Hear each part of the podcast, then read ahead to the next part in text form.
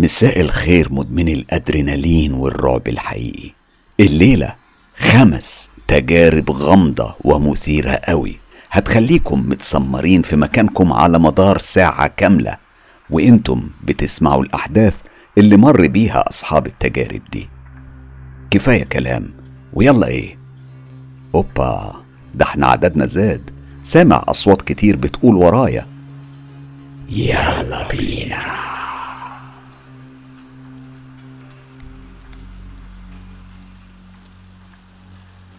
زي كل أسبوع بنحاول إن إحنا ننوع في التجارب اللي بتوصلنا بحيث تكون بتغطي كل الوطن العربي مش منطقة معينة. كمان برحب بكل القصص من كل مكان في العالم. في البداية هنبدأ بتجربة من الجزائر بتعيد صياغتها القلم الذهبي لقناة مستر كايرو إيمان حسن. تعالوا نسمع التجربة دي لعسكري وجندي. في الجيش الجزائري. أحب في الأول أعرفكم على نفسي. أنا صابر جندي في الجيش الجزائري. في الحقيقة القصة دي حصلت قدامي وأقسم على إنها حقيقية. طبعا إحنا في الجيش بنبقى إخوات. يعني إخوات حقيقي بجد بيحصل ما بيننا رابط قوي. بيخلينا أكتر من الإخوات والأصحاب. وعلشان كده أنا فعلا بتألم وأنا بحكي على اللي حصل قصاد عيني. أنا كنت أنا وإخواتي في عملية تمشيط. كان معايا واحد منهم كان قبل عملية التمشيط دي بشهر. بنته ماتت مخنوقة بالغاز. عملية التمشيط دي كانت في ولاية وكان الجو يومها مطر وبرد. وكنا بالليل. ومرة واحدة صاحبي ده فضل ينده على اسم بنته بصوت عالي. كلنا انتبهنا للصوت وكنا في مكان حساس ما كانش ينفع يعني إن إحنا نتكلم أو حتى نتنفس بصوت عالي. إحنا جرينا عليه وقلنا له مالك في إيه؟ أنت كده هتفضحنا وهتكشفنا. رد علينا وأقسم إنه شاف بنته اللي ماتت وهي بتناديه وبتعيط. وفجأة سابنا وبدأ يجري جوه الغابة. بدأنا كلنا نجري عليه علشان نرجعه. إحنا بجد كنا خايفين إن موقعنا يتعرف ونتفضح. ولما وصلنا له لقيناه واقف عند الوادي وبينادي على بنته. قبل ما نقرب منه كان سحب سلاحه وقتل نفسه ووقع في مكانه منتحر. طبعا الكلام ده حصل وإحنا في وسط ذهولنا من اللي حصل ده ولقينا مفاجأة تانية محدش كان مصدقها. إحنا لما قربنا عليه وسلطنا عليه الضوء بصينا لوشه لقيناه أسود. أكيد هتسأل طب إحنا اندهاشنا ده جاي من إيه؟ الاندهاش كان جاي إن صاحبي ده لون بشرته كان أبيض. وتاني يوم لما جه الدكتور بتاع الفصيلة في الجيش لاحظ إن شعر راسه بقى أبيض بالكامل بالرغم من إنه كان شاب في ريعان شبابه. شعره كان أسود زي الفحم. طبعا كل الأحداث اللي حصلت دي واللي شفناها بعينينا حطينا في دايرة أسئلة وكل اللي حوالينا كانوا شاكين فينا وفي اللي حصل.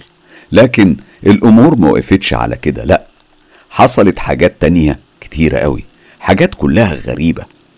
من وقت الحادثة لاحظنا واحد من إخواتي هو كمان بدأ يتصرف تصرفات غريبة. هو كان دايما بينام مع تلاتة تانيين. التلاتة دول سابوه ينام لوحده. ليه؟ لأنه لما كان بيناموا هو كان بيصحى ويقف عند واحد منهم ويفضل يبصله بطريقة غريبة ومخيفة. ولما سابوه ينام لوحده في الأوضة ده كان الوضع اللي سابوه عليه. أنا شخصيا بقيت بسمعه بالليل وهو بيفضل يزعق ويصرخ ويضحك. كان بيعمل أصوات غريبة. ولحد امبارح صحيت على صوت خبط. الخبط كان جاي من الحيطة اللي عنده. أنا صحيت وصحيت اللي معايا ورحنا نشوف فيه إيه عنده. الغريبة إن إحنا لما فتحنا باب أوضته والمكان اللي هو نايم فيه لقيناه نايم ولا كأن في حاجة بتحصل. هو صحى وإحنا عنده في الأوضة ولما سألناه إيه سر الخبط ده؟ هو قال لنا إنه ما يعرفش عنه حاجة. بصراحة أنا قلقت منه وقلت له بص اوعى تقرب من أي حد فينا. لقيته ابتسم بطريقة مخيفة وقال لنا أنتم عايزين تموتوا أخوكم؟ ورجع تاني لسريره ونام ولا كأن حد كان واقف بيتكلم معاه يعني ولا كأننا أصلا موجودين معاه في الأوضة. إحنا خرجنا كلنا وقفلنا الباب عليه من بره. تاني يوم الصبح لما صحى كان بيتصرف كأن شيئا لم يكن. فضل يتكلم معانا ويضحك ويهزر عادي. أنا بحكي الحاجات دي لأني أنا أعرفهم كويس. وأنا معاهم بقالي خمس سنين ودي أول مرة تحصل الحاجات دي معانا. وكل ده ما حصلش إلا بعد حادثة انتحار صاحبنا عند الوادي. رحمة ربنا عليه هو وبنته. يا ترى في حد منكم عنده تفسير للي بيحصل ده؟ التجربة دي رعبانة وإحنا كلنا بقينا بنخاف قوي في فترة الليل. بتمنى لو حد عنده تفسير أو إجابة للتساؤلات اللي سألتها في التجربة دي يا ريت يكتبها لنا في التعليقات. بشكركم على اهتمامكم. بشكر إيمان حسن على إعادة صياغة التجربة الخاصة بصابر وبقول للصابر قلبي معاك وبتمنى إن كل الجمهور اللي بيتابعنا لو حد فعلا عنده إجابة عن الأحداث الغريبة اللي بيحكي عنها صابر يا ريت ما يبخلش عليه بيها. بفكركم إن إحنا في نهاية حلقة الليلة هتكون آخر قصة معانا برضه للألم الذهبي إيمان حسن اللي هتقدم لنا الساحر الأردني التائب ميم وحكاية وتجربة من أرعب التجارب اللي حكاها. طبعا سمعتم أو قريتم العنوان الأميرة روهان طريدة نساء الجن. هتكون آخر قصة بنزعها النهاردة. دلوقتي تعالوا ننقل على شخصية مثيرة للجدل. كتير بيسألوا عنه وكتير حابين يسمعوا حكايته ويكملوها وكتير بيتساءلوا هل فعلا أحداث اللي بيحكيها الفتى الطائش أحداث حقيقية وبيعيشها؟ ولو كانت ده يبقى شيء مش بس مخيف. ده شيء مرعب جدا. الفتى الطائش بفكركم اللي بدأ معانا على فترات يبعت لنا مجموعة من تفاصيل حياته الغريبة هو اسمه الحقيقي مجاهد وهو من السودان. والحقيقة مجاهد ما بيبخلش علينا كل فترة بيبعت لنا جزء من تجاربه والحاجات اللي عاشها من طفولته لحد سنه اللي موجود فيه أو اللي هو عايشه دلوقتي. تعالوا نسمع تفاصيل جديدة من تجربة الفتى الطائش. بالنسبة للي بيسمعوا عن الفتى الطائش لأول مرة بفكرهم أو بحكي لهم ملخص الأحداث اللي حكاها لنا في الفترة اللي فاتت. هو باختصار شديد مجاهد مجاهد من السودان من طفولته وهو بيقابل شخصيات غريبة بتظهر له بتتكلم معاه وبتساعده. والشخصيات دي مش من عالم الإنس هي من عالم تاني. هو بيقول إنه عالم الجن. الحقيقة باقي التفاصيل اللي هنسمعها النهاردة ممكن توضح الصورة بشكل أفضل. آخر آه تفاصيل قصته اللي زعها الفترة اللي فاتت كان التقى بشخص سماه الشيخ والشيخ ده برضه من عالم الجن.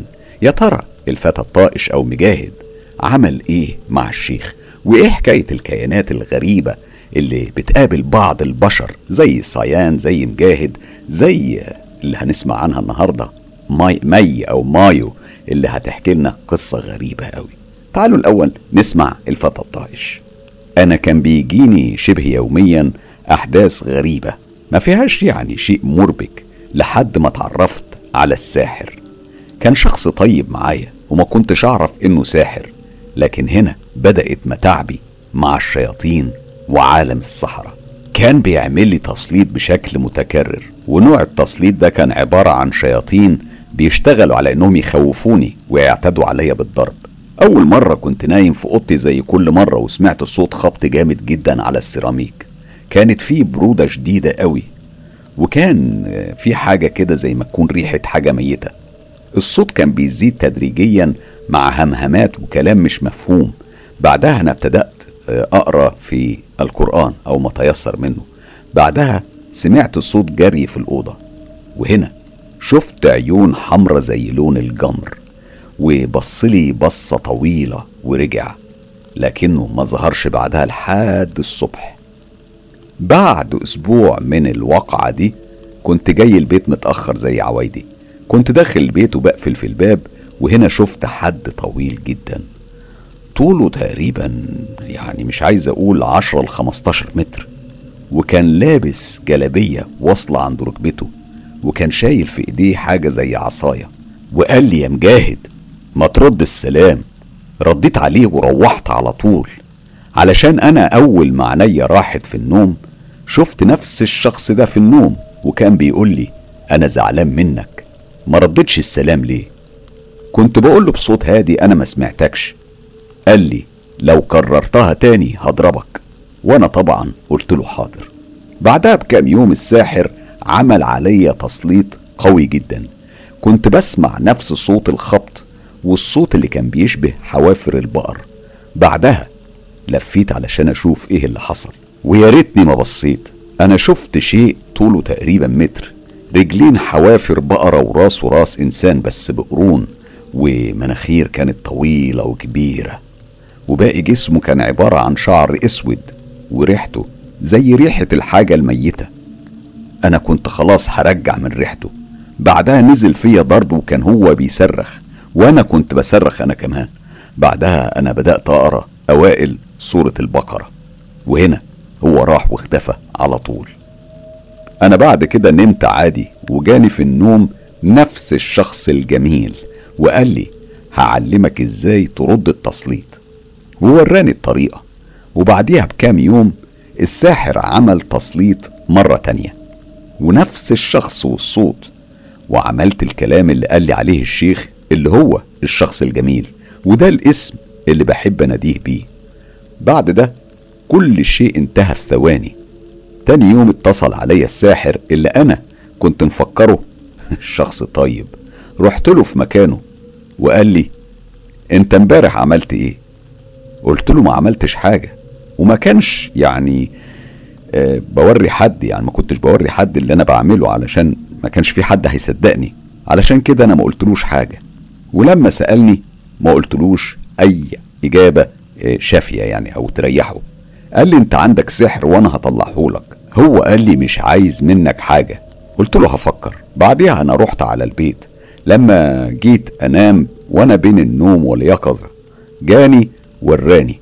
وراني الحقيقة إن الشخص ده ساحر. وقال لي هو اللي بيعمل التسليط ده. أنا بعد ما عرفت الكلام ده قطعت كل علاقتي بيه. بعدها تقريبا بحوالي شهرين كده كنت بعرف يعني إيه جن ويعني إيه شيطان وأشكالهم ومكانهم. وكمان بدأت أعرف السحرة والروحانيين والرقاة والدجالين كلهم. عرفتهم بواسطة الشيخ.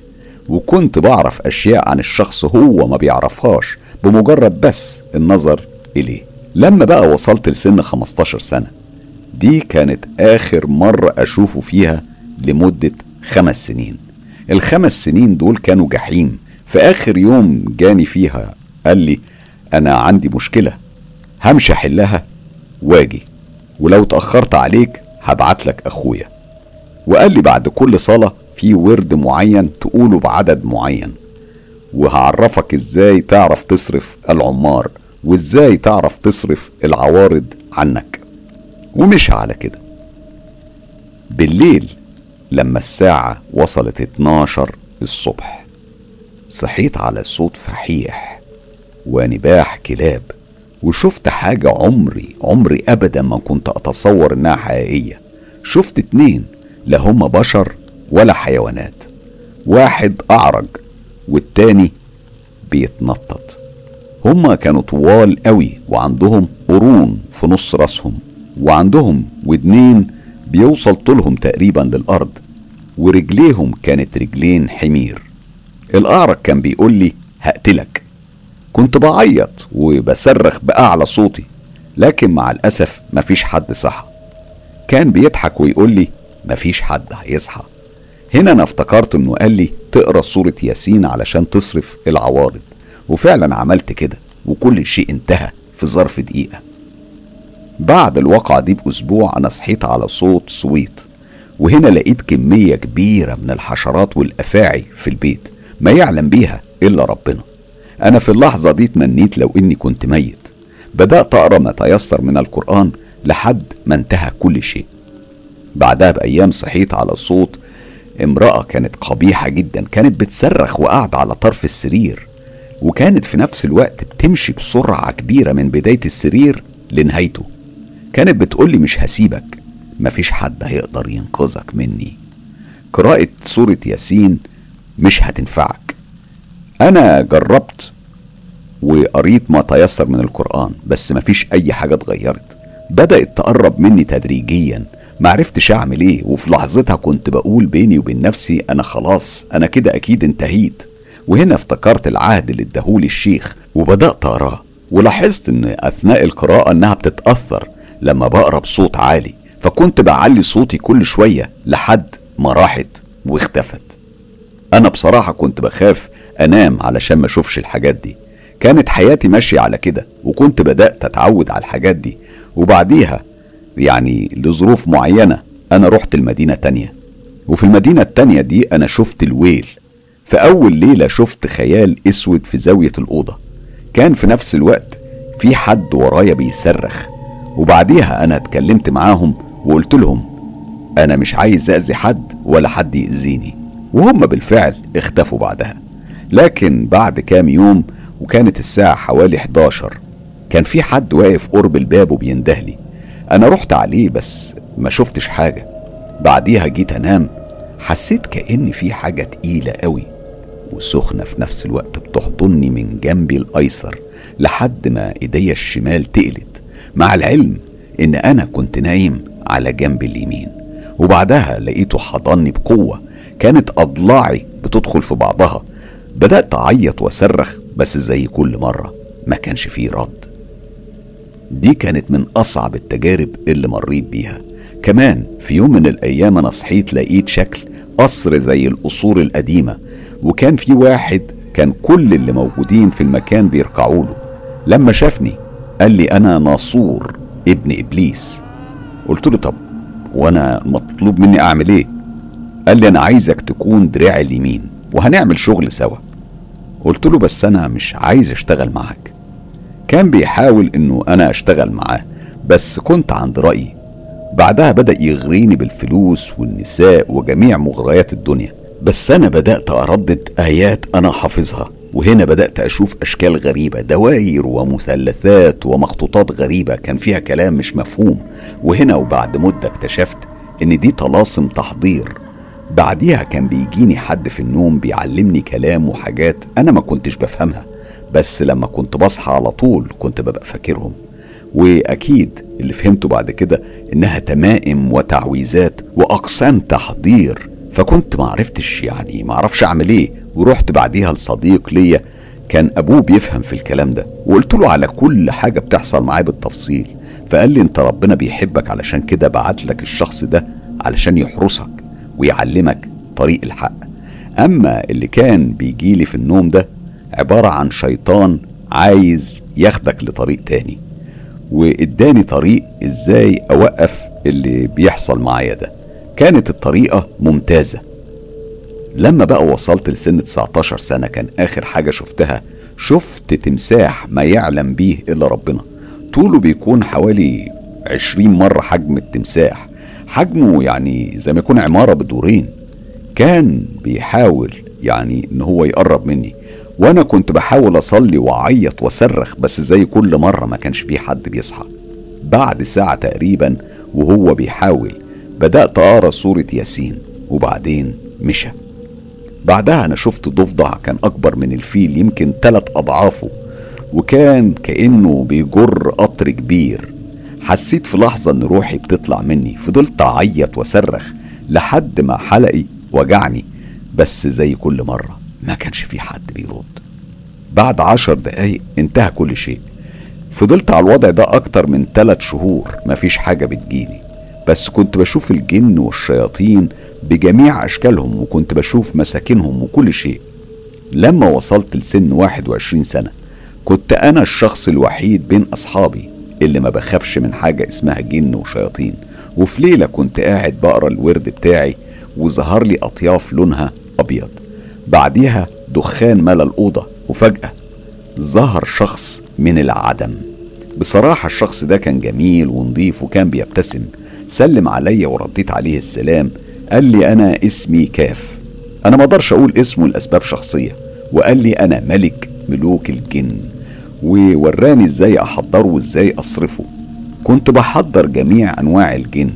وده بصرف يعني وإزاي بصرفهم كنت بعرف إزاي إن أنا بصرفهم وإزاي أجيب السحر وإزاي أفكه. هو عرفني على أكتر من ألفين شخص من الجن فيهم ملوك وأمراء وملكات وأميرات. من ضمنهم كانت بتجيني واحدة جميلة جدا بتلبس فستان أحمر ولابسة غوشتين من الذهب. أنا عمري ما شفت زيها. كان في خاتم ذهب كانت كمان بتلبسه دايما وكانت لابسة شبشب كعب على لون الأحمر. صراحة هي كانت جميلة قوي. كانت كلمة جميلة بسيطة في حقها. هي قالت لي أنا عايزه أتجوزك. هو أنا رفضت على طول. لكنها كانت مصرة على الموضوع بس أنا أصريت على رأيي. بعدها هي مشت. قمت حضرت الشيخ وسألته عنها. قال لي دي بنت الملك الأحمر. هي من الجن السفلي ودي ممكن تاخدك لطريق سيء جدا. اوعى تتفتن بيها. أنا فعلا سمعت كلامه وكانت بتجيني بشكل مستمر بتحاول معايا وأنا كنت عند رأيي. لما هي حست نفسها فشلت بدأت تغريني إني أمارس معاها الجنس. أنا كنت برفض وبحاول إن أنا ما أبصلهاش. بعدها أنا حضرت الشيخ وقلت له يا ريت تخليها ما تجينيش هنا. وهو قال لي خلاص اعتبر أمرك مجاب. بعدها حلمت بشيخ ومعاه مجموعة من الناس. كنا في مكان زي صالة احتفالات كبيرة جدا. هو اداني سبحة وعمة وعصاية. وقال لي أنت كده بقيت شيخ. وبقيت تحكم كل الممالك اللي أنا بحكمها. أخدت العهد وبعدها كنت بتكلم مع صديق ليا وبدأت أقول له إني معايا ملك من ملوك الجن. هو ما صدقنيش. على طول كنت أنا بدأت أطلع الأسرار وهو كان قايل لي ما أقولش لحد. بالليل جالي وقال لي يلا بينا عندنا محكمة. أنا بالفعل رحت معاه المحكمة. كان في ثلاثة من القضاة وفي ست كانت قاعدة على يمينهم كانت بتقول وبتصرخ بصوت عالي لازم يتقتل. وكان الشيخ بيقول لا إحنا هنحكم عليه بحجب مؤقت واتحكم عليا بحجب سبع أيام. الحجب هنا مفيش أي حد من الجن اللي معايا يتواصل معايا لحد ما المدة دي تنتهي. ولو كسر القوانين بيتسجن لمدة عشر سنين ده أقل واجب. وبعديها جالي وقال لي هاخدك لمكان جميل. أنا رحت معاه كان المكان زي القرية. بيته كانت زي البيوت اللي هناك يعني كانت زي البيوت القديمة. بنيانها كان من طين وهناك صلينا مع بعض الصبح. كان بيوديني أماكن زي الجنينة. نقعد كلنا ونحكي ونضحك ونتبسط. مع العلم إن المحكمة والأماكن اللي كان بيوديها لي كلها كانت في النوم مش في اليقظة. دي طبعا آه، كانت قصتي مع ملك ملوك الجان اللي كنت بتحايل معاه أكتر من شهر علشان يوافق أحكي القصة دي. وهو وافق بس بشرط إن في بعض المعلومات أقوم بإخفائها وإن أنا ما أذكرش أي حاجة عنه هو شخصيا لأن ده ممكن يمثل آه، مشاكل ليا أنا شخصيا. والله على ما أقول شهيد. الفتى الطائش هو كان آخر قصة معانا في حلقة الليلة. والحقيقة يعني لما بنسمع قصص بالتفاصيل الغريبة والغامضة دي بتخلينا نتساءل هل فعلا الأحداث دي ممكن تكون حقيقية؟ هل ممكن يكون في عالم موازي لعالمنا زي ما مايو كانت بتحكي هل يعني اللا معقول أنا عايز أسمي الحلقة دي حلقة اللا معقول من كتر الأحداث الغريبة اللي عشناها وسمعناها سوا أنا طبعا ما بقولش إن أنا مصدق الفتى الطائش أو بكذبه اطلاقا وما بعملش كده مع أي حد من اللي بيبعت قصصه لأني متأكد إن كل واحد فينا بيحكي عن التجربة زي ما عاشها وطبقا لمشاعره. مسألة بقى آه، التكذيب والتصديق دي مسألة شخصية بترجع لكل واحد فينا بيسمع القصص دي. لكن أنا بعد ما سمعت الصيان وعلى مدار 25 حلقة بقى عندي استعداد كبير قوي إن أنا أصدق كتير جدا من اللي أنا بسمعه. هبة الله هبة الله من أصدقاء مستر كايرو المميزين. والحقيقة هي كانت بعتت لنا تجربة من فترة والنهاردة هتبعت لنا تجربة تانية عاشتها هي وأخوها. وأنا هسيبكم مش هتكلم يعني مش مش هشرح أكتر من كده. هندخل في الموضوع على طول ونسمع هبة الله وهي بتكمل آه، حكايتها أو بتحكي لنا تفاصيل جديدة وتجربة عاشتها هي وأخوها. السلام عليكم مستر كايرو. أنا بشكر كل طلب إني أكمل قصتي. بصوا بقى أنا التجربة اللي هحكيها لكم دي تجربة أنا أقسم بالله إني عشتها بكل تفاصيلها. أنا كنت بقعد أنا وأخويا فترات طويلة في البيت لوحدنا. كنت دايما بشوف ساعة الحائط اللي كان فوقها راس غزالة متحنطة.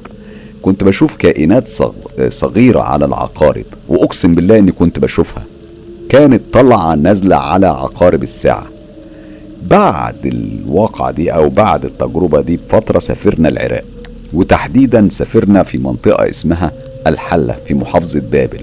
كان جنب بيتنا في ساحرة وكنت دايما وأنا راجعه من المدرسة تقف على الباب وتقول لي أنا عاوزاكي؟ أنا كنت بجري. وكانت أمي دايما تحذرني من الكلام مع الغرباء لحد ما جيت مرة لقيتها عندنا في البيت ولقيتها مصاحبة يعني صاحبة أمي بس أمي عمرها ما راحت ليها. في مره لقيتها بتقول لي تعالي. ودخلت عندها لأنها خلاص ما بقتش غريبة بالنسبة لي. دي بتيجي تزور أمي. لقيتها حاطة أكتر من مية بورس أقسم بالله رصاهم فوق بعض. يعني حطاهم فوق بعض وعايزاني أدوس عليهم. بصباع رجلي اليمين. يعني عايزة بصباع رجلي اليمين تحديدا أدوس على روس البورس ده اللي هم الميت بورس. أنا قعدت أعيط وأصوت لكن جوزها كتفني ومسك رجلي وداس على راسهم. كنت سامع صوت تكسير عظام راسهم وحسيت بيه. أنا لو فضلت أقول من هنا لمئة سنة قدام أنا قد إيه كنت خايفة وقرفانة. محدش ممكن يستوعب ابدا مشاعري اللي عشتها في اللحظات دي. روحت لأمي منهارة وقلت لأمي وأمي على طول راحت لها وبهدلتها. لكن الساحرة قالت لها بنتك زوهرية ومحتاجة لفتح بصيرة. طبعا لا أمي فهمت ولا أنا فهمت. كان قرار أمي إن إحنا نعزل من المنطقة دي. وفعلا إحنا عزلنا ورحنا الحمزة الشرقي المدحتية لأني عانيت في البيت ده من أرواح شريرة. البيت كان طابقين أرضي ودور فوق والحمام كمان كان مصبوب بصبة أسمنت في الأرض يعني مفيش سيراميك. الحمام كان عبارة عن دش وبلاعة بس. ال toilet كان موجود خارج المنزل ككل البيوت في العراق. في الوقت ده المهم يعني كنت بدخل الحمام واسمع أصوات غريبة. الصبة الأرضية كانت بتتنفخ. وكنت بشوف ظل مخيف. في الفترة دي أنا كنت طفل عندي 8 سنين فكنت بخاف أستحمى. وخاف أعدي من جنب الحمام والصبة الأرضية كانت بتتكسر. يعني كان يصبها أبويا شهرين وتنكسر تاني. والدي كان جايب كلب صغير وكان دايما الكلب ده بينبح. ويجي جنب الحمام ويجري ويعمل صوت بكاء وينزل ودانه من الخوف. فبابا بقى يربطه بره في حوش البيت. الكلب ده كبر معانا وفي مرة في عز الظهر في وقت القيلولة أمي كانت بتطلع مية للكلب وأكل. لقت الكلب بيزوم على الديوانية. الديوانية دي في العراق عبارة عن مجلس الضيافة. حسيت إن أو ماما يعني حست إن في حد دخل المجلس. فتحت المجلس ودخلت ما لقتش حد. بس أمي حست إنها دخلت في تلاجة. وبتقول إن جسمها أشعر. طلعت بعدها تدي الأكل للكلب لكن الكلب اللي هي مربياه زام عليها وعض إيديها. كان بيرتعش. وده مستحيل. الكلاب ما بتعملش كده. الكلاب وفية جدا. مستحيل تعمل كده مع صاحبها. واللي فات بقى زي ما وليد جمال بيقول حمادة واللي جاي حمادة تاني. أمي بقت تعاني من اللبس. أمي اتلبست. الله يرحمها ويغفر لها. ما تنسوهاش بالدعاء لأنها أكرمتني فأكرموها. وبقت تصلي بالعافية. كانت بتقوم تصوت وتشد في شعرها بالرغم إنها حافظة لكل الفرائض وما بتفوتش فرض. وفي مرة قالت لي ما تخافيش مني لأن أنا كنت بخاف منها جدا وأهرب منها لأني كنت بشوفها مخيفة وشايفة يعني شايفاها كأنها كيان تاني غير أمي. قالت لي لما نادي عليكي انت وأخوكي ما تجوش. أنا جوايا حاجة وحشة وأنا خايفه أموتكم. وطبعا أصلا أنا نفسي يعني كان نفسي أطفش من الرعب ده. كمان جاية تقول لي هموتكم. فضلت أمي تعاني وإحنا نعاني. راحت للشيوخ ومفيش فايدة. لحد ما لقيتها بتنادي عليا وبتقول لي تعالي يا هبة. ونادت لأخويا كمان. وأنا كنت بقول له ما تروحش هتموتك. لدرجة إن أخويا من خوفه جرى في الحوش ووقع. وأنا بقيت اسحبه على الأرض وابعده. اللي طلع ونادى ده ما كانش امي ده كان كائن اسود طويل جدا مشعث الشعر. كان لونه اسود ورجليه طويلة يعني ركبته كانت قد الدورين وصوته كان يهز جبل. أنا مش عارفة ما حدش سمعه غيرنا إزاي. فتحت باب البيت وجريت واخدت اخويا وبعدها رجعنا لما امي دورت علينا ونادت بصوتها. فضلت أمي تصلي وتدعي لمدة ست شهور لحد ما صحيت في مرة لقيت وشها منور. لقيتها بتقول لي أنا عارفة إن أنا كنت ملبوسة. أنت مش هتفهمي دلوقتي. المهم إن ربنا سبحانه وتعالى أغثني. وشفت النهارده في المنام إن اتفتح لي حفرة كبيرة ودخل فيها حد واندفن. وكان بيصوت وده علشان أنا بقيت بسبح باسم المغيث. أغثني يا الله وربنا أغثني. أمي كانت بتسبح دايما باسم المغيث لحد ما أغثها الذي لا يغفل ولا ينام. وأمي وطبعا كلكم هتسألوا طب فين أبويا من كل ده؟ أبويا كان بيحب واحدة تانية وكان هيتجوزها والواحدة دي كانت صديقة لأمي وهي اللي كانت بعته الجن بتوكيل من الساحر. وأبويا بقى كان هايص وأمي وأنا وأخويا كنا لايصين. وهكمل لكم لو فعلا حسيتوا إن أحداث تجربتي تشدكم وعجباكم. بشكر هبة على التفاصيل الغريبة اللي حكتها لنا في قصتها النهاردة. وأكيد زي ما بنقول دايما اللا معقول هو العالم اللي إحنا عايشين فيه. بنشوف الأمور على غير ما بتكون. ده هو يعني أقرب تبسيط للي بيحصل حوالينا ومش بنلاقي له تفسير. تعالوا دلوقتي بقى هنقلكم لقصة من أغرب القصص اللي ممكن تسمعوها في حياتكم. هي قصة مثيرة ومرعبة وغامضة جدا والغموض هو التيمة أو هو العنوان الرئيسي للأحداث اللي هتسمعوها حالا. تعالوا نسمع مايو أو مي وحكايتها الغريبة. اللي فاكر من كام شهر أنا كنت نشرت تجربة كانت غامضة وغريبة لمي أو مايو. كانت بتحكي فيها إنها عاشت تجربة في عالم اللا معقول في طفولتها. لما قدرت إنها تتنقل بين عالمين متوازيين هي تقصد بين زمانين ومكانين مختلفين لكن في الوقت نفسه. يعني بتبقى في عالم وتنقل لعالم تاني وبعدين ترجع للعالم اللي إحنا فيه ده. في الوقت نفسه. طبعا التجربة كانت صعبة على كتير إنهم يستوعبوها ويتقبلوها لأنها حاجة مش منطقية. العقل البشري العادي ما بيقدرش يستوعب الكلام ده. لكن أنا في وقت ما زعت القصة بتاعها أول مرة أو تجربتها الأولانية أكدت إني مصدق كل حرف مايو قالته ليه؟ لأني عشت تجربة مشابهة في مرحلة معينة من حياتي واتكلمت عنها في حكايات شارع 101 وفي آه زام وزام وسر هافا الليلة بقى مايو حابة تكمل معانا جانب جديد من تجربتها وحكايتها. أنا برضه هعمل اللي عملته معاها أول مرة. أنا هنقل التجربة ليكم وهقراها زي ما مايو كتبتها بالظبط وبدون أي تدخل مني بإعادة صياغة أو حذف أو إضافة. تعالوا نسمع مايو بتقول إيه.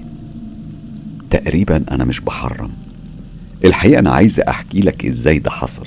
لأنه مش طبيعي. زي كل حاجة في حياتي.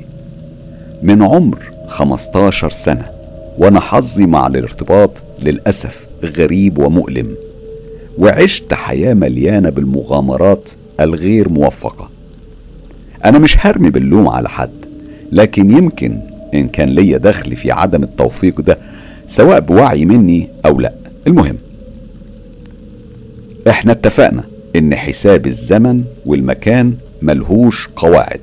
فخلينا نتفق إن الحكاية دي قاعدتها الوحيدة إن مش هيكون ليها قواعد أو تسلسل زمني أو منطق.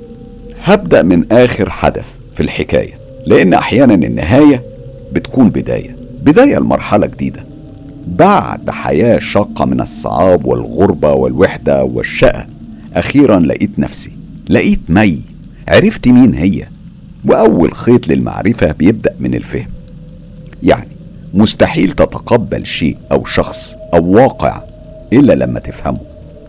أنا بعد ما لقيت نقطة التوازن جوايا وعرفت إن معركتي مش مع الحياة المعركة الحقيقية مع نفسك وبالتحديد مع هوى نفسك وإن توحدك مع الخالق سبحانه وتعالى هو مفتاح كل شيء هو الملجأ. والمفر والمعين والمدد الحقيقي. وإحنا كبشر مش مطلوب مننا إلا التسليم التام لإرادته وقدره. ساعتها بس بتيجي الإشارات. بعد رحلة طويلة من الشقاء والتخبط جت العلامات توجه وترشد وأحيانا كمان تنفر من السقوط. أنا عندي 37 سنة. مش عايز احكي عن سنين عمري واللي, واللي شفته فيهم ولا عايز اشتكي ولا طالبة اجابات أو مساعدة. بس أنا عايز اوصل صوتي لكل مبتلي. يعني لا منجا ولا مفر ولا ملجأ من الله سبحانه وتعالى إلا ليه الإنسان صنع الله وفيه من روح الله وصفاته وفطرته وهي إبرة البوصلة اللي بترشدك في عز التوهان والضياع للطريق. الله سبحانه مش محتاج وسيط علشان يسمعك ولا طريقة ولا صاحب. سبحانه. الفكرة نفسها هي تعدي سافر ووقح على ذات الله.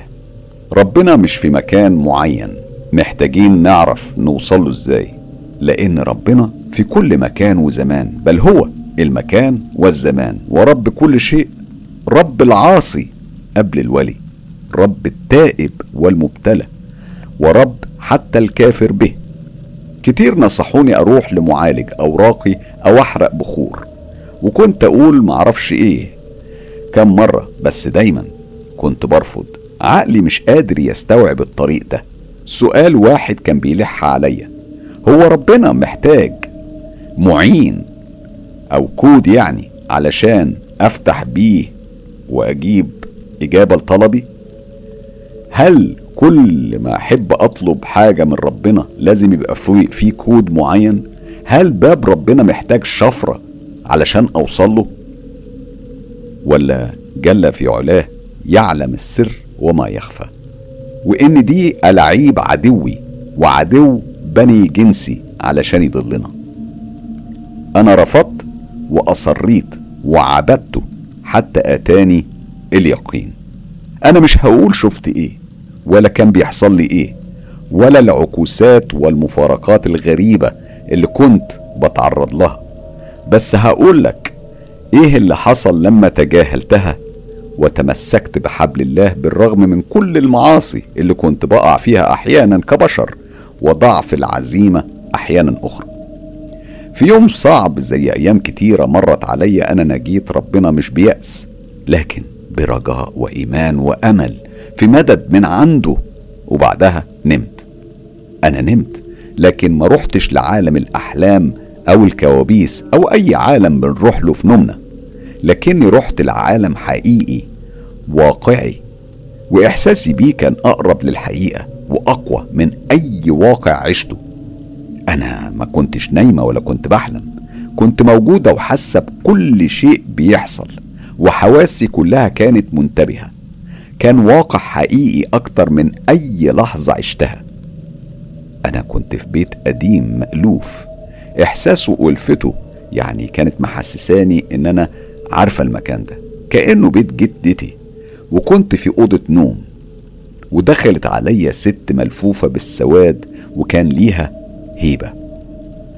كانت هيبتها واضحة. كان واضح إن لها شأن لأن كان ليها تابعين لا يتخطوها ويبدو إنهم حرس.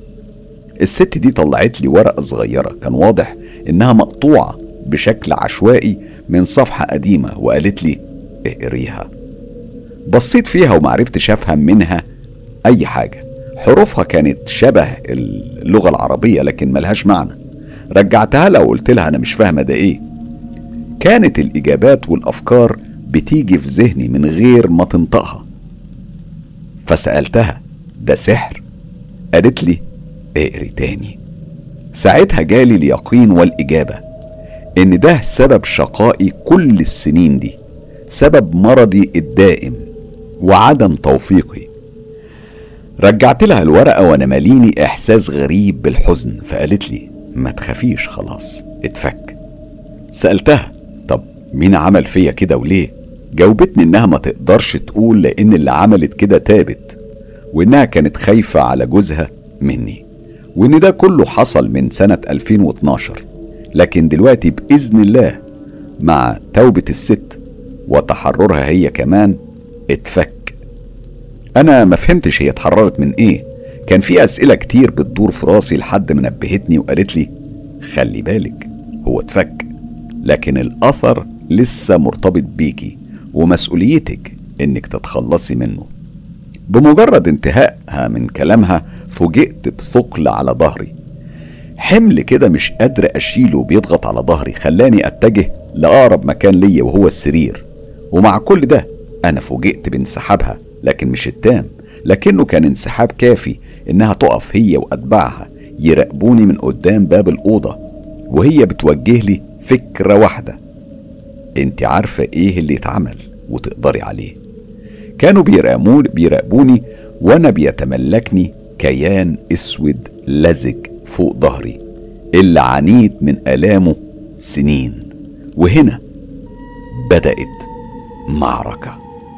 أنا عارفة إن تجربتي فيها فلسفة كتير وعارفة إن تجربتي مش هيتقبلها كتير برضو هتبقى صعبة عليهم أو ما فيهاش التفاصيل اللي هم بيدوروا عليها. لكن صدقوني أنا لما بحكي بحكي اللي بيجي في قلبي.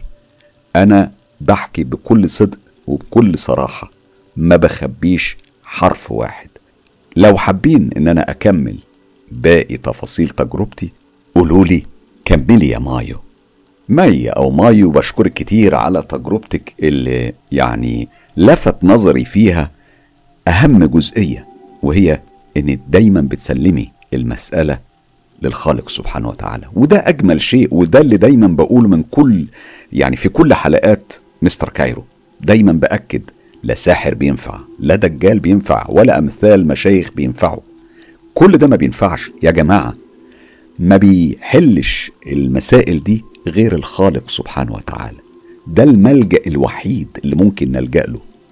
وما تقولوش أصل فلان أصل علان أصل ده مبروك. كل الكلام ده لا قيمة له. الحل في يد الخالق سبحانه وتعالى وحده لا شريك له. ويمكن أنا أديت مثال بسيط وسريع الحلقة اللي فاتت. لما قلت لما حد بيكون مريض مريض جدا عنده مرض عضال زي السرطان مثلا وملوش علاج ملوش حل مفيش دكاترة بتنفع مفيش أدوية بتنفع لكن اللي بينفع وبيصنع المعجزة حقيقي هو الخالق سبحانه وتعالى.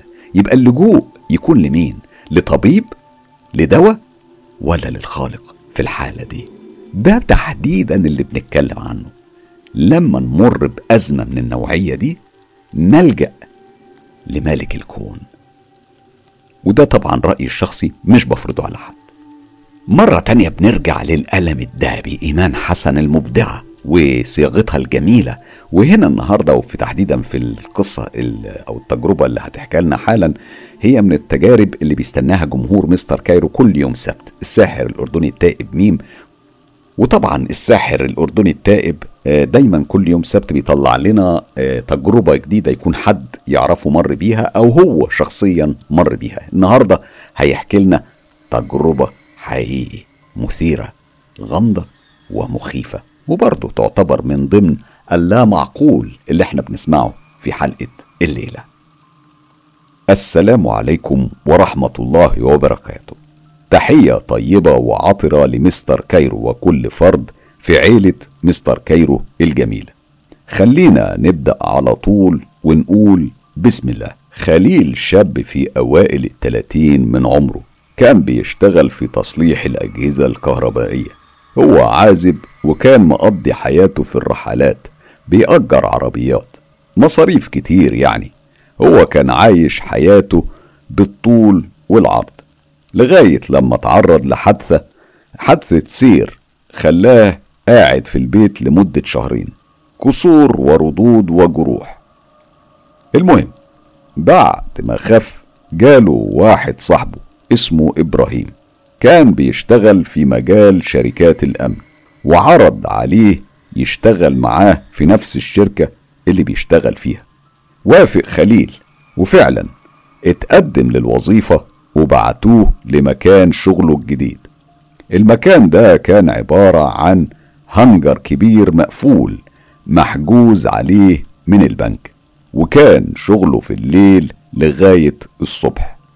المرتب اللي كان بياخده كان كويس.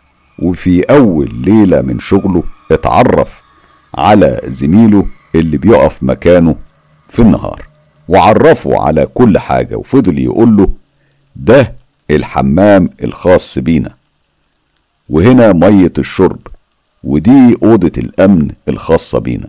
وقال له إنه بيقفل باب الساحة اللي قدام الهنجر وقال له كمان وأوعى تفتح الباب لأي حد مهما كان حتى لو كنت أنا بنفسي.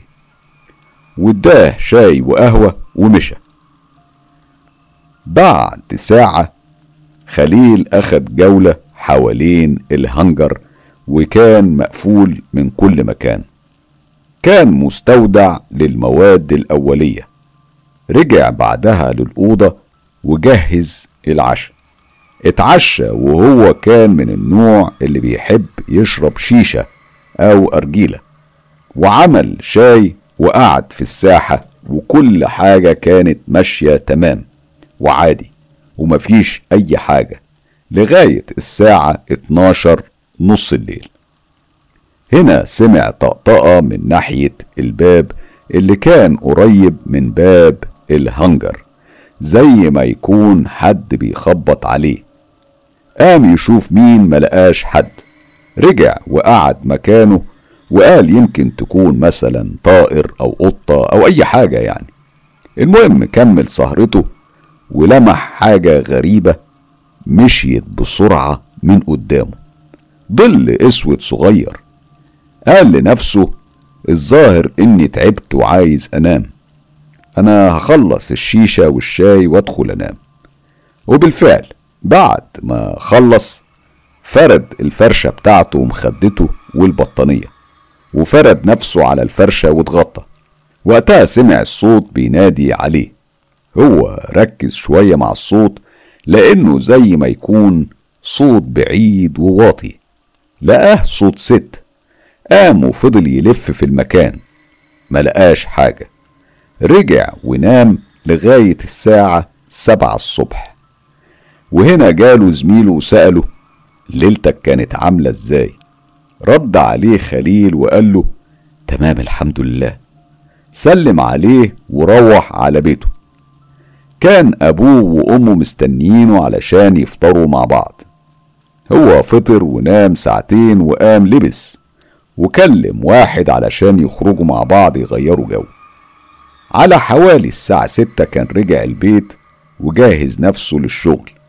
واشترى كل حاجة ممكن يحتاجها وهو قاعد لوحده في الشغل. وراح واستلم من زميله الشغل وبعدها حضر لنفسه العشاء والشيشة. وقعد بره الهنجر لأن الجو كان جميل جدا. وقعد وشغل تليفونه على أغاني وفضل يسمعها. وتكرر تاني نفس اللي حصل معاه الليلة اللي قبلها. بس على أكتر. الخبط أصله زاد والصوت فضل ينده عليه. وهو فضل يقول مين؟ مين؟ لكن مفيش حد رد عليه. وهو قاعد لاحظ إن خياله اللي طالع من نور الأوضة كان خيال كبير وشكله غريب. هو بص وراه لكنه ملقاش حاجة. سمع زي همس. الهمس كان بيقول خليل خليل خليل خليل. وفضل ينده هو ينده ويقول مين؟ مين هنا؟ مين اللي بي مين اللي بينده اسمي؟ وفي اللحظة دي هو فعلا خاف من اللي بيحصل. كان بيقول لنفسه هما مين دول؟ مين اللي بيناديني ده؟ فاتصل بزميله وحكاله اللي حصل. رد عليه زميله بصوت متردد وقال له لا ما تقلقش انت شكلك بس عايز تنام ولا حاجة ولا يمكن يكون بيتهيألك بس زي ما قلت لك إياك تفتح الباب لأي سبب أو لأي حد. وقتها حس خليل إنه يعرف حاجة ومخبي عليه ومش عايز يحكي عنها. دخل الأوضة ولما دخل الأوضة عين خليل جت على أرقام تليفونات كتيرة وأسماء وبعدها نام لحد الصبح. لما حضر زميله سأله خليل هي الأسماء والأرقام دي بتاعت مين؟ وقتها طلب منه زميله إنه يقعد وقال له اسمع خليل كل الأسماء والتليفونات دي كانوا شغالين هنا قبلك لكنهم ما كانوش بيطولوا في الشغل يعني كان كبيرهم شهر أو اتنين وبيقدموا استقالتهم. رد خليل عليه. طب ليه؟ هو إحنا هنا بنحرس إيه بالظبط؟ زميله. بسرعة قال له المكان اللي أنا وأنت بنحرسه ده مسكون وحصلت فيه حاجات كتير زي الأصوات اللي بتسمعها والخبط. هنا رد خليل وقال طب والخيالات والهمس؟ أنا حسيت بيهم. لكن خليل بعد اللي عرفه اتحدى نفسه وقال انه هو محتاج للشغل. ومش هينفع إنه يسيبه. وقال كمان إنه هيشغل قرآن أحسن من الأغاني. وفعلا عمل كل حاجة وبدأت الأمور تهدى شوية بشوية. بس كان بيسمع صوت ضعيف لما بيخرج يتمشى بره الهنجر الصوت ده كان صوت عياط. كان بيفضل يبص شمال ويمين وينادي ويقول أنا عارف إنكم موجودين حواليا. أنتوا عايزين مني إيه؟ ما تسيبوني في حالي. سمع الصوت بيرد عليه وبيقول له أنا هنا جوه الهنجر أنا محبوسة. حررني وهكون ليك خدامة. رد خليل أحررك؟ أحررك من إيه؟ وأنت مين؟ ردت عليه وقالت له أنا روحان من بنات الجان. اسمع حررني وأنا هطيعك في كل حاجة أنت عايزها. سكت خليل وفكر هي ممكن تديله إيه. وهي كأنها قرت أفكاره وقالت له أنا أقسم لك إن أنا صادقة معاك. رد خليل عليها طيب أنا إزاي أحررك؟ أنا أنا ما أعرفش عايزاني يعني أفتح لك الباب ولا أعمل إيه بالظبط؟ أنا مش فاهم قصدك. ردت عليه بصوت ناعم مجروح. تحت العتبة في حجاب متخيط بخيط أحمر. طلعه واكتب أول ثلاث كلمات منه وقول اعذروني أنا مش هقدر أقول الطلسم. هو كسر العتبة وطلع الحجاب وعمل كل حاجة هي قالت له عليها. وبعد عشر دقايق اتجسدت له بشكل مش طبيعي. كانت جميلة جدا لابسة فستان أصفر وعليه خطوط من ذهب وفضة. بصلها مذهول وقال لها انت مين هي ضحكت ضحكة كبيرة كلها أنوثة وقالت له أنا روحان أميرة من الجن. رد خليل إيه ده إيه أنت اللي كنت جوه الهنجر ردت عليه وقالت له آه أنا هي بقى اللي بقت خدامة ليك يا سيدي وأنا اللي هخليه غني. وشاورت على شنطة خليل اللي كان بيجيب فيها أكله. وشربه وقالت له افتح الشنطة دي. خليل قال لها ليه؟ دي, دي, دي شنطتي اللي جواها دي حاجتي وأنا عارفها كويس. افتحها بس افتحها اسمع اللي بقولك عليه. فتحها خليل وهنا كانت المفاجأة. كان فيها مبلغ كويس تقريبا قد مرتبه خمس مرات. وقالت له دول علشانك وأي حاجة عايزها أنا بنفسي هجيبها لك. وادته خاتم من نحاس عليه خرزة زرقاء. طبعا خليل ساب الشغل وأجر شقة وفرشها وكانت كل أسبوع بتروح له وتديله الفلوس اللي تكفيه وزيادة. واستمر الحال على كده لغاية في يوم جات له قبل ميعادها بيومين. خليل استغرب هي قالت له أنا كنت بخدم شاب اسمه سند وعملت له كل حاجة بس طلب مني طلسم ملكة الجن سارة فأنا خفت وقلت له مقدرش أنا أخاف منها تحبسني أو تقتلني. هو زعل وقال لي على جميع الأحوال أنت مأمورة مني وأنا عايز الطلسم علشان سارة ضليعة في سحر الأنساب ولما أنا رفضت حبسني وطلسم المكان لغاية ما أنت جيت. وعلى فكرة أنا حبيتك. إيه رأيك بقى نتجوز؟ اتفاجئ خليل وقال لها إزاي يعني نتجوز؟ وهو ينفع؟ أنت جنية وأنا من البشر. يعني مستحيل ده يحصل. ما تخافش أنا هكون ليك زوجة صالحة ومخلصة. وسيبك بقى من الناس وكلامهم. مصلحتك أهم. طب طب طب طب خليني أفكر. فكر وبعدها نادي عليا. بس أنت لازم تعرف إن أنا حبيتك وحب أعيش معاك. بعد يومين من التفكير على فكرة في اليومين دول ما شافش النوم غير أربع ساعات. قام باستدعائها وجت وسألته ها فكرت؟ أه أه أنا موافق بس بص بص بص خلاص بكرة بالليل أنا هجيلك ومعايا أهلي علشان يباركوا جوازنا وهجيب معايا كل حاجة مطلوبة يعني بس أنت هات معاك بخور. وقالت له على اسم معين. كان بخور ريحته نتنة وعلشان كده خليل استغرب. ليه البخور ده بالذات؟ هو ما حطش في دماغه وشغل البخور اللي كانت ريحته زي العفن وحاجة فظيعة واستدعاها. بعدها حس خليل بحرارة جامدة جدا جوه الأوضة وغاب بعدها عن الوعي. بعد ساعة صحى. لقاها في السرير وهو جنبها. فاق وفضل يسأل أنا فين؟ أنت معايا. حس خليل إن جسمه كله عرق. قام وأخد دش وكان عايز يشرب قهوة. وهي زي ما تكون قرت أفكاره عملت له القهوة. خرج يشوف أهله. وهو في الطريق شاف ست عجوزة الست دي شاورت له بإيديها راح لها وقال لها أيوة يا حاجة أقدر أساعدك في حاجة؟ بصت هي بصة غريبة وقالت له اتقي الله أنت واقع وقعة مش سهلة. طبعا خليل استغرب وقال لها أنت تقصدي إيه؟ مين ده اللي واقع وقعة مش سهلة؟ أنت بتتكلمي عن مين؟ هي ردت عليه وقالت له أنت بتكلم عنك انت. أيوه انت عارف مراتك اللي معاك دي تبقى مين؟ دي من أخبث بنات الجن. هتيجي في يوم وهتخليك تخسر أعز الناس عندك. سابته بعدها ومشيت. وفضل خليل قلقان وفضل يسأل نفسه طب هي عرفت منين؟ وإيه مصلحتها؟ إنها تقول لي الكلام ده.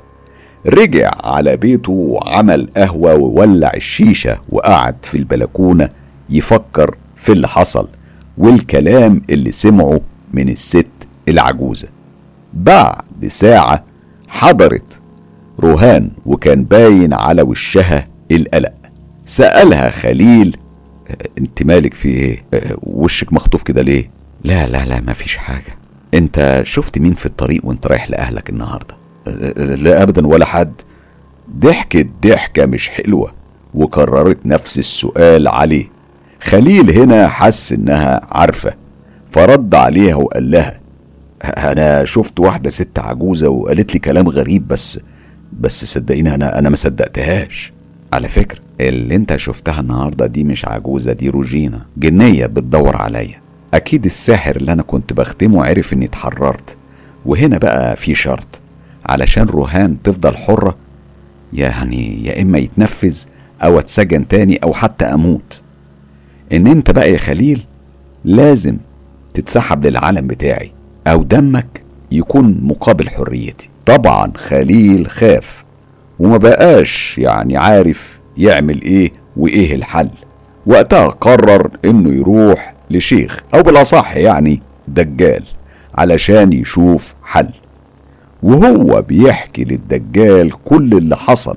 أول ما سمع اسم روجينا خاف واترعب وقال له لا أنا مش هقدر أعمل لك حاجة أنت تخرج بره بيتي حالا.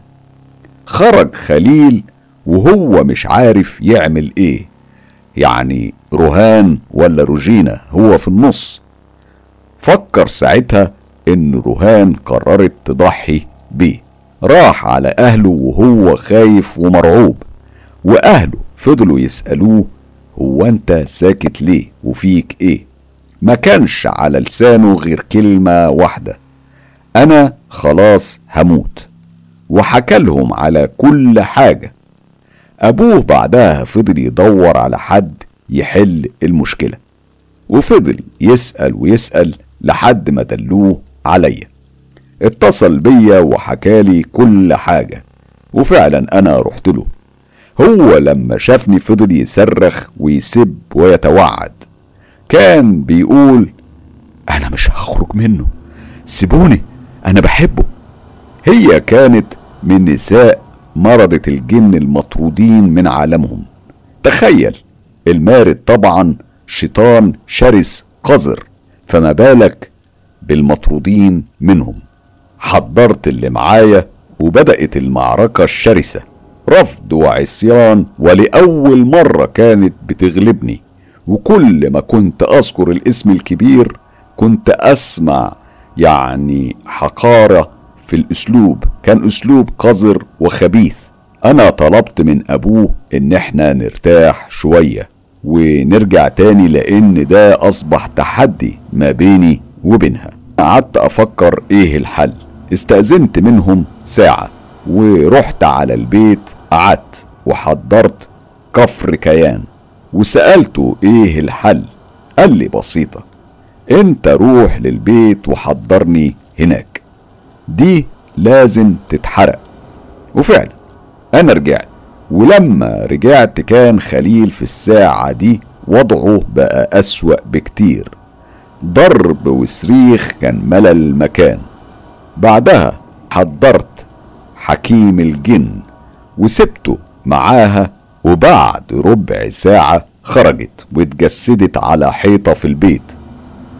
أنا وقفت وطلبت من كفر كيان إن هو يقف ويوقف اللي بيعمله. وقلت لها أنت بتفكري نفسك إيه؟ ودعيت بالدعوة بالاسم الكبير. وقتها هي اتحرقت وتحولت لعمود دخان. أيوه عمود دخان. هي كانت صعبة أنا بعترف إنها ما كانتش سهلة ابدا ابدا. كل الشكر للساحر الأردني التائب ميم اللي بيأكد وأنا معاه كمان بأكد إن الاستعانة تكون بالله سبحانه وتعالى. الساحر هنا بيحكي على تفاصيل أيام لما كان بيشتغل في الدجل والشعوذة. فبكل تأكيد إحنا بنرفض كل الوسائل دي وبندعو الناس إنها تلجأ لله سبحانه وتعالى وحده لا شريك له. وقبل ما نبدأ فقرة التعليقات النهاردة فاكرين بسام الخوري صديقنا اللبناني الرائع المقيم في السويد؟ فاكرين قصته هو وزوجته اللي كانت محتاجة عملية جراحية لاستئصال ورم خبيث؟ أكيد كلنا فاكرين وكلنا داعينا لبسام ولزوجته إن ربنا سبحانه وتعالى يكرمهم ويمروا من الأزمة اللي هم فيها. طيب آخر أبديت وتحديث للوضع. الحقيقة أن زوجة الصديق الرائع بسام الخوري أجرت العملية الجراحية لاستئصال الورم وتخلصت منه يوم 28 فبراير. وده تحديدا كان يوم عيد ميلادها كمان فكان خبر جميل. للأسف زوجته تعرضت لمضاعفات بعد العملية الجراحية. فهو حاليا طبعا ملازمها وأكيد هما الاتنين بيسمعونا دلوقتي. كل المطلوب واللي بطلبه منكم الليلة وقبل ما نبدأ نحكي في فقرة التعليقات عن تعليقاتكم وأفكاركم الجميلة عايزين دعوة من القلب دعوة تكون صادقة وخالصة بنية الشفاء لزوجة الصديق الرائع بسام الخوري. ربنا سبحانه وتعالى يعني يلطف بيهم ويمررهم من الأزمة ويمنحهم اللي يعوض كل أوقات التعب اللي قضوها وهم بيحاربوا المرض اللعين ده. بشكركم كتير أصدقاء مستر كايرو. أكيد أمنة أيوب باللي قدمته من خلال قناة التيك توك بتاعها حاجة فوق الوصف. آه عاملة برومو أو برومو جميل جدا لقناة مستر كايرو. أنا هنزله النهاردة في نهاية الحلقة. وأكيد هتكونوا شفتوه في بداية الحلقة وأكيد برضه هتلاقوه موجود على القناة. أنا حابب أوجه الشكر وجزيل الشكر لأمنة أيوب والهاجر مجدود التعاون المثمر ما بينهم اللي طلع لنا برومو دمه خفيف دمه شربات. هي البنت شاطرة ومتمكنة جدا من الأداء وفعلا عملت لنا برومو أنا ما توقعش إن أنا كنت أعرف أعمل حاجة بالحلاوة دي. شيء ممتع فعلا. آه، برومو أكتر من رائع. بشكر امنه أيوب. حقيقي آه، لفتة طيبة ورائعة منها. وبتمنى الكل يشترك في قناة امنه أيوب وما يفوتوش الفرصة لأن لحظات ممتعة هتلاقوها هناك. تعالوا هنا وتخضوا وروحوا هناك وانبسطوا. قناة امنه أيوب على آه، موقع التواصل الاجتماعي تيك توك. هتلاقوا الرابط موجود في حلقة النهارده. دلوقتي تعالوا نسمع التعليقات اللي بتبعتوها على القناة. طبعا بحاول على قد ما أقدر إن أنا آخد آه، مجموعة كبيرة من التعليقات من كذا دولة من العالم وباخدها بشكل عشوائي. يعني أنا مش بختار إلا الأصدقاء اللي بيكتبوا لي تحديدا زيع تعليقي أو أنا حابب إن أنا أسمع تعليقي. أول تعليق معانا الليلة هيكون من العسكري حاتم صديقي التونسي الغالي جدا اللي بيقول الابداع الإبداع والاحترافية والتألق لا يجتمع إلا عند الغالية صباح نصري قصصك رائعة ومشوقة ومخيفة جدا. كل الاحترام والتقدير على كل مجهوداتك الجبارة وبشكرك كتير على آه، قصصك. وأنا بشكر العسكري حاتم كتير على تعليقه الجميل. أمل. محمد بتقول على قصة آه، كيان أنثوي مثير من العالم السفلي واللي أعادت صياغتها الكاتبة اللامعة من تونس هاجر مجدود. بتقول مستر كايرو أنت أهل للثقة ولولا أنك أكدت على إنها حقيقية ما كنتش تخيلتها وصورتها. إشي خيال يا ناس. بشكرك كتير يا أمل على ثقتك الغالية. والحقيقة هاجر بتتعمد إنها تاخد القصص من أصحابها آه، زي ما سمعتها. وبس يا دوب بتغير في بعض التفاصيل بحيث تديها طعم درامي بحيث نستمتع بيها. لكن كل الأحداث وطبقا لرواية أصحابها بيقولوا إنها قصص حقيقية وإنهم عاشوا الأحداث. دي زي ما أيوب حكاها لنا. رائد بيقول صوت الهوا مش مخليني مركز الرجاء عدم تكراره. الصوت عالي جدا وكل الاحترام. بشكرك يا رائد وبعتذر إن أنا فعلا آه، تحت ضغط الشغل والإرهاق. أكيد أنا ما أخدتش بالي وما ظبطتش آه، صوت الهواء وأنا بسجل. أوعدك الحلقات اللي بعد كده هتسمعوا صوت الرياح هيكون أقل بكتير من اللي سمعتوه في الحلقة دي تحديدا. ليلي محمود هيثم. آه، صديقتي الغالية بتقول أهلا فيك أستاذنا المبدع بكل المقاييس. تحية ليك ولطاقمك الرائع. مدمناتكم دائما وابدا. لولو من اليمن. لولو صديقتي الغالية وهقول إيه إحنا عندنا من أنشط الأدمن الموجودين على القناة شادية علي من اليمن بنت اليمن الغالية. تحية كبيرة لكل بنات اليمن اللي بيسمعونا النهارده ولكل شباب اليمن اللي منهم محمد من عدن صديقي الغالي اللي بعتز جدا بصداقته. وبرضه ما بنساش إن صديقي الغالي خالد اليمني كان من الناس اللي دعمتني وشجعتني إن أنا أعمل آه، وأحول قناتي من قناة مذيع تلفزيوني لقناة رعب متخصصة فقط في الرعب.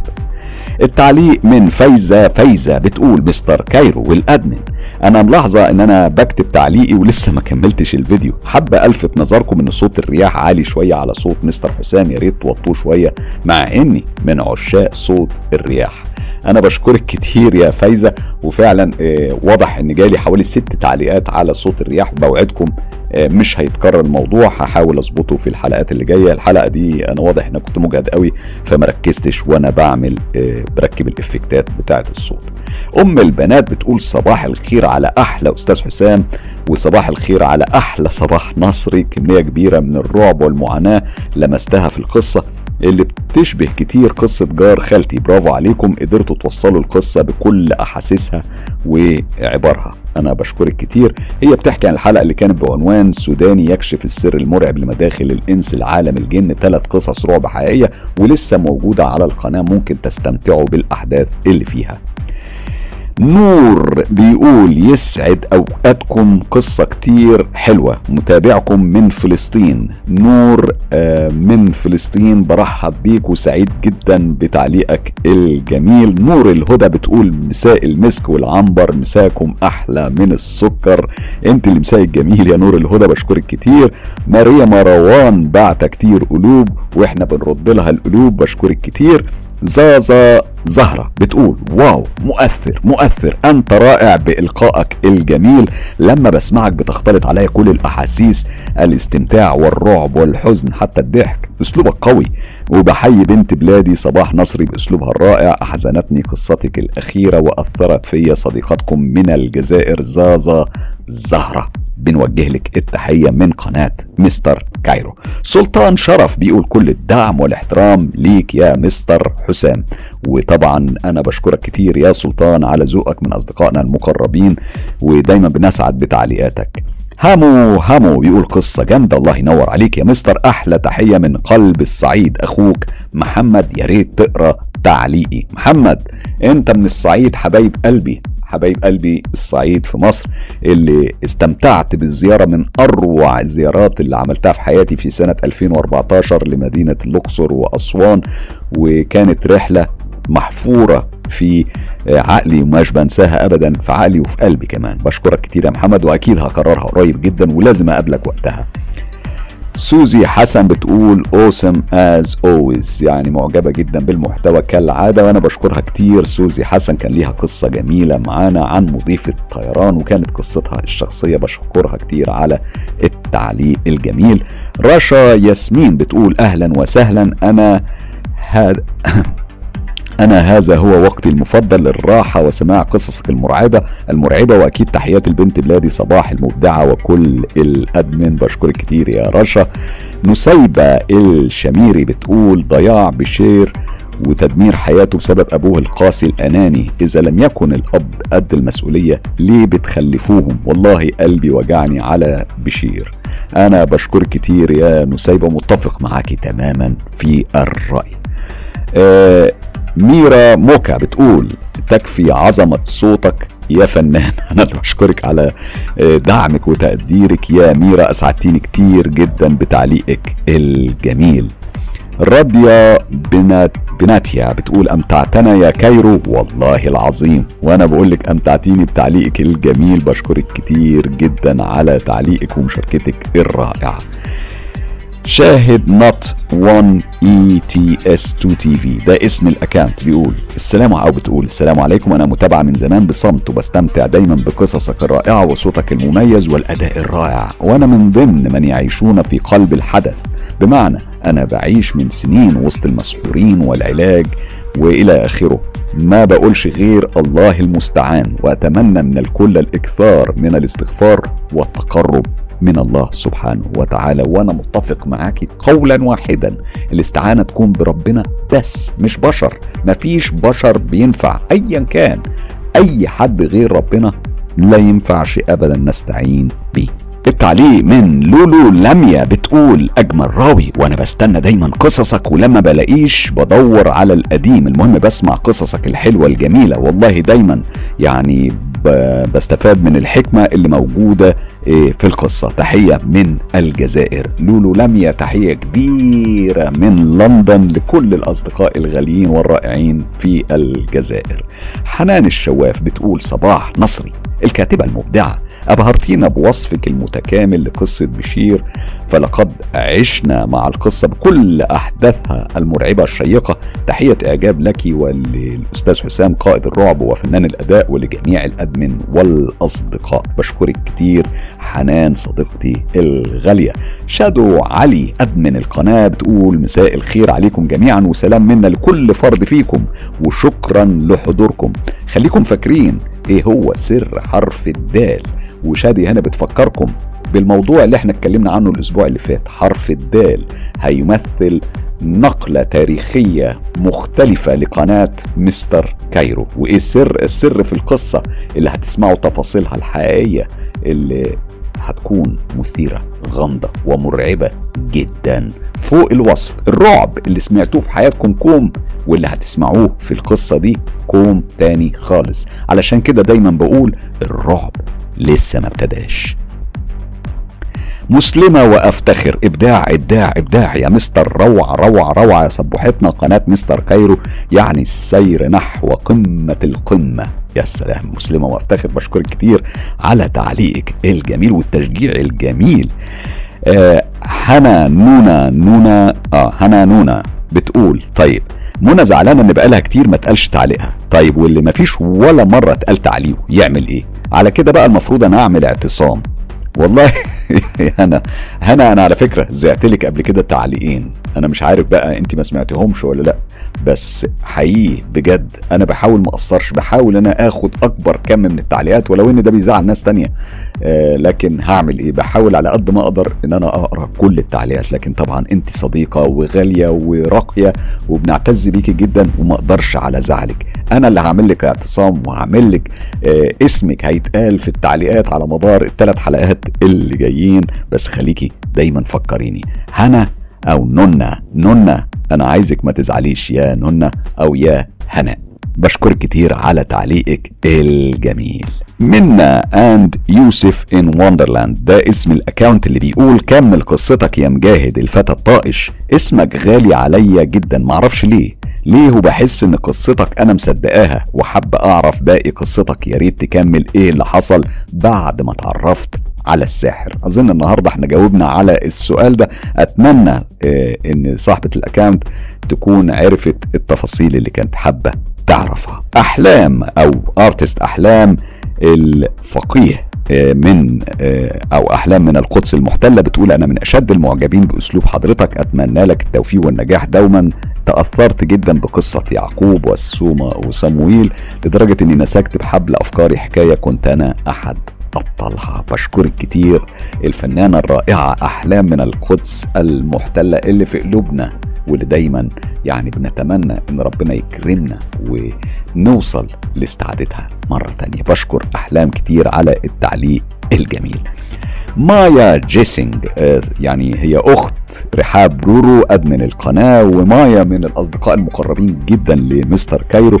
بتقول أنا اشتقت لعيلة مستر كايرو كنت غايبة لفترة طويلة بسبب الدراسة. بتمنى ألحق أسمع كل الحلقات اللي فاتتني.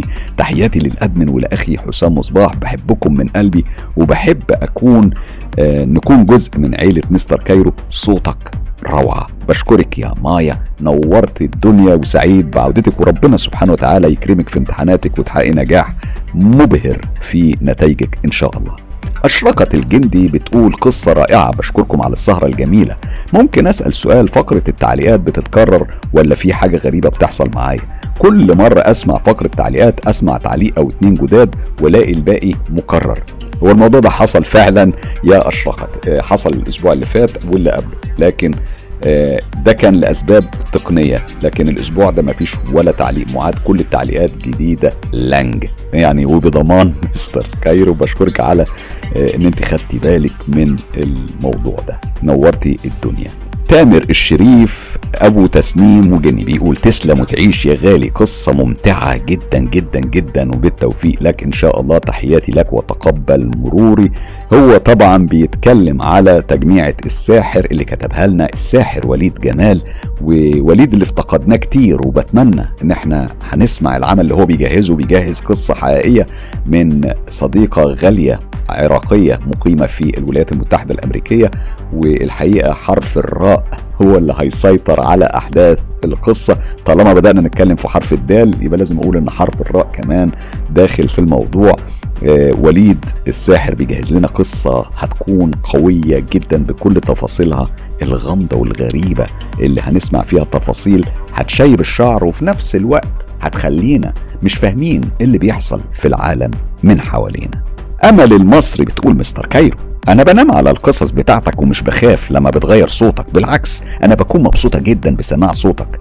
ربي يحفظك ويحميك ويبارك عمرك ويحلي أيامك ويفرح قلبك الجميل. أمل المصري أنت بجد فرحتي قلبي وبشكرك كتير على تعليقك الجميل جدا جدا جدا. أختي بقى من العراق أزول عراق. بتقول يا جمال قصصك مستر كايرو استمر واستمر بالتوفيق والازدهار. أختك من العراق أنا بشكرك كتير على تعليقك. وأنت عارفة العراق والخليج العربي موقعه في قلبي موقعة كبيرة جدا وبحبكم قوي قوي قوي وبتسعدوني بتعليقاتكم الراقية دايما. وبتشجعوني إن أنا أكتب كمان وكمان. account Feeling بيقول عن جد بعشق قناتك يا أستاذ حسام وبحب طريقة سردك للقصص وصوت المطر. على فكرة أستاذ حسام أنا كمان عندي علاقة بالعالم السفلي. أنا بصدق كل حرف بتقوله وده اللي بيخليني أتعلق بقناتك الرائعة. تحياتي ليك ولكل الطاقم وكل أسرة مستر كايرو. وأنا بشكرك Feeling وبتمنى إن أنا أسمع قصصك في أقرب فرصة. يا ريت بسرعة لأني أنا متشوق جدا أسمع حكاياتك. كرم. أو حاجب حاجب كرم بيقول أقل ما يقال روعة روعة روعة بمعنى الكلمة وكأني كنت عايش الأحداث. تسلم أستاذ كايرو أنت أكتر من فنان وصفحتك تستاهل تريليون مشترك وقليل عليها. هو بيحكي على حكايات شارع 101 القصة الكاملة واللي متاحة عبر القناة. دي على فكرة يا جماعة تجربة شخصية أنا عشتها وعشت أحداثها وكتبت القصة. حكايات شارع 101 مستوحاة من الأحداث اللي أنا عشتها بشكل شخصي في مراحل معينة من حياتي. وبقول لكم القصة دي تحديدا دوروا عليها واسمعوها لأن بجد هتستمتعوا. القصة بكل التفاصيل اللي فيها هتعيشكم حالة غريبة ممتعة ومرعبة ومثيرة.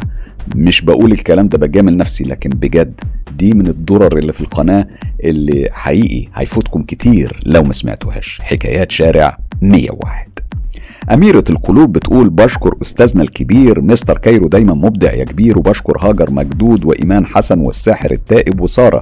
وبعتذر لو نسيت أي اسم بشكركم كلكم وكلنا كلنا مستر كايرو. ليه تشترك في قناة مستر كايرو؟ علشان توصلك آخر المعلومات اللي ممكن تفيدك وتحميك من عالم السحر والسحرة وكمان علشان تكون ملم بعالم الجن والعوالم الغامضة اللي بتشاركنا. حياتنا. لو عندكم تجارب حقيقية وحصلت بالفعل ليكم أو لحد من أصحابكم وحابين تشاركوا بيها أصدقاء مستر كايرو ابعتوا التجارب على الصفحة الرسمية للإعلامي حسام مصباح على موقع التواصل الاجتماعي فيسبوك أو على موقع صراحة أو تطبيق تليجرام كل الروابط هتلاقوها موجودة في خانة الوصف. كمان بفكركم إن قناة مستر كايرو عندها مجموعة تانية من القنوات تحت مظلة ومنظومة قناة مستر كايرو. منها قناة ألغاز محيرة لندى بودرة. الرابط هتلاقوه موجود في خانة الوصف وكمان في أول تعليق. رجاء خاص الاشتراك في القناة ودعم ندى في رحلتها على يوتيوب. محتوى أكتر من رائع بضمان مستر كايرو. للحصول على كل الحصريات انضموا لجروب تجربة رعب مستر كايرو. صفحة هستيريا قصص رعب على فيسبوك. أما بقى لو حابب تدعم تجربة مستر كايرو ادعموا بالاشتراك في القناة والإعجاب بالكليب. لو عجبكم وشير الكليب في كل مكان واتساب ماسنجر إنستجرام. وأخيرا خلي الدنيا كلها تعيش تجربة مستر كايرو.